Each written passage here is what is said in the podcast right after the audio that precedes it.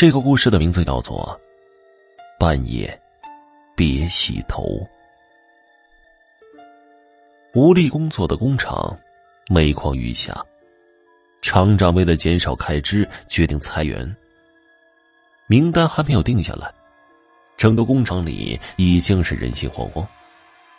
吴丽已经离婚两年，孩子归前夫带着，他每个月都要寄去一笔抚养费用。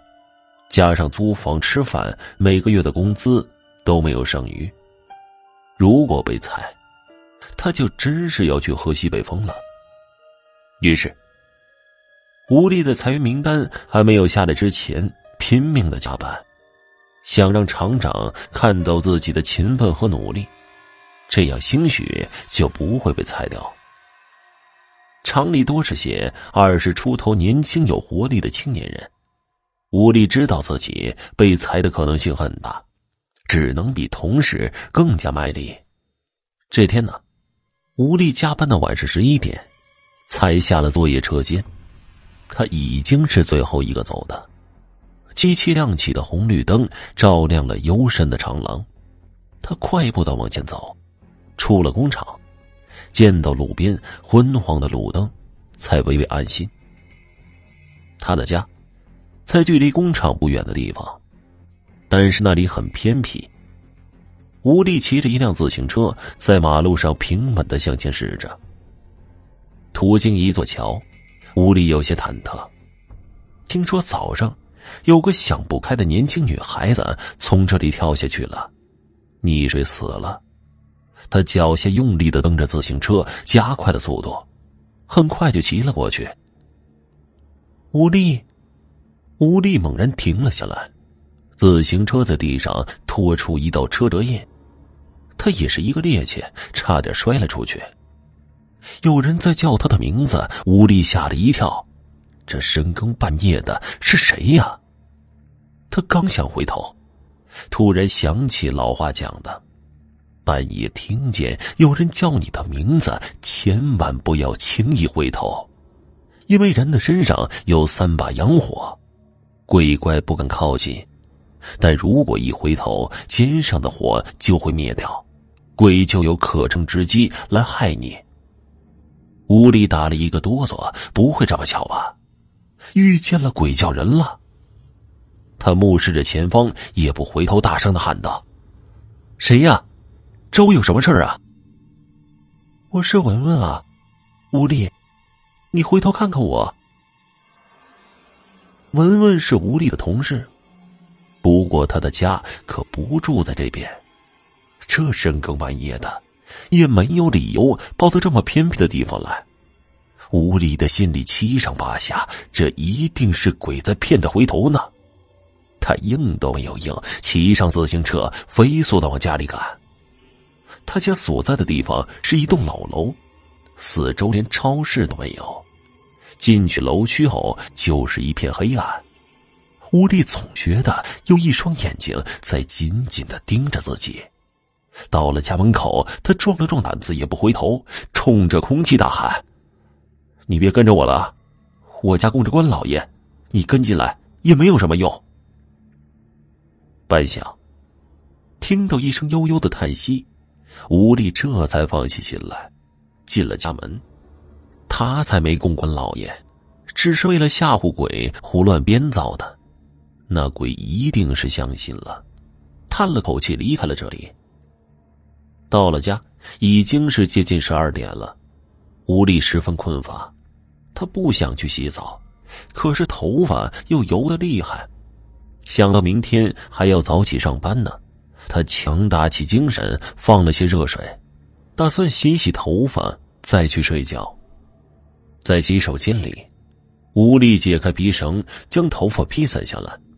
他的发质非常差，干枯分叉，像一团乱糟糟的稻草。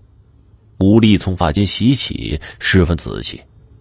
热水从头皮冲过，吴力却觉得凉飕飕的。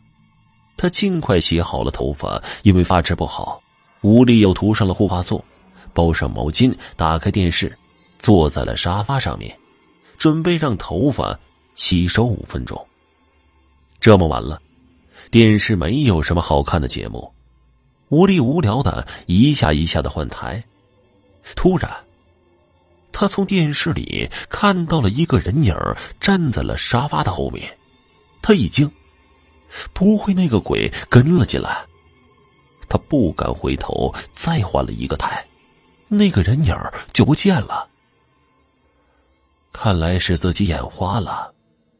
吴丽拍拍胸口，没有好看的节目，他又困得眼皮打架。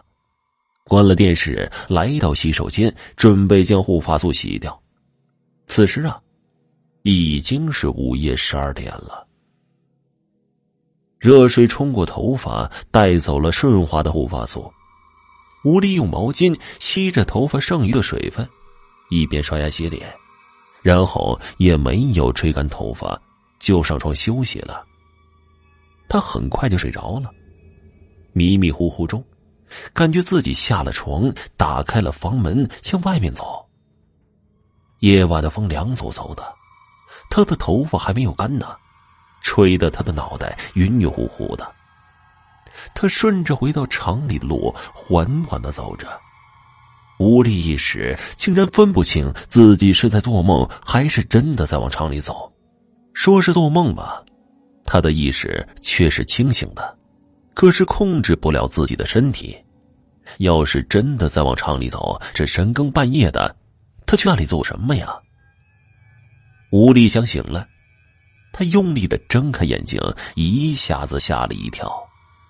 他真的在路上走着，已经快要到那座死过人的桥了。他浑身的汗毛倒竖，可是怎么都控制不了自己的身体。他的身后传出了令人毛骨悚然的声音：“没想到，你还是醒过来了。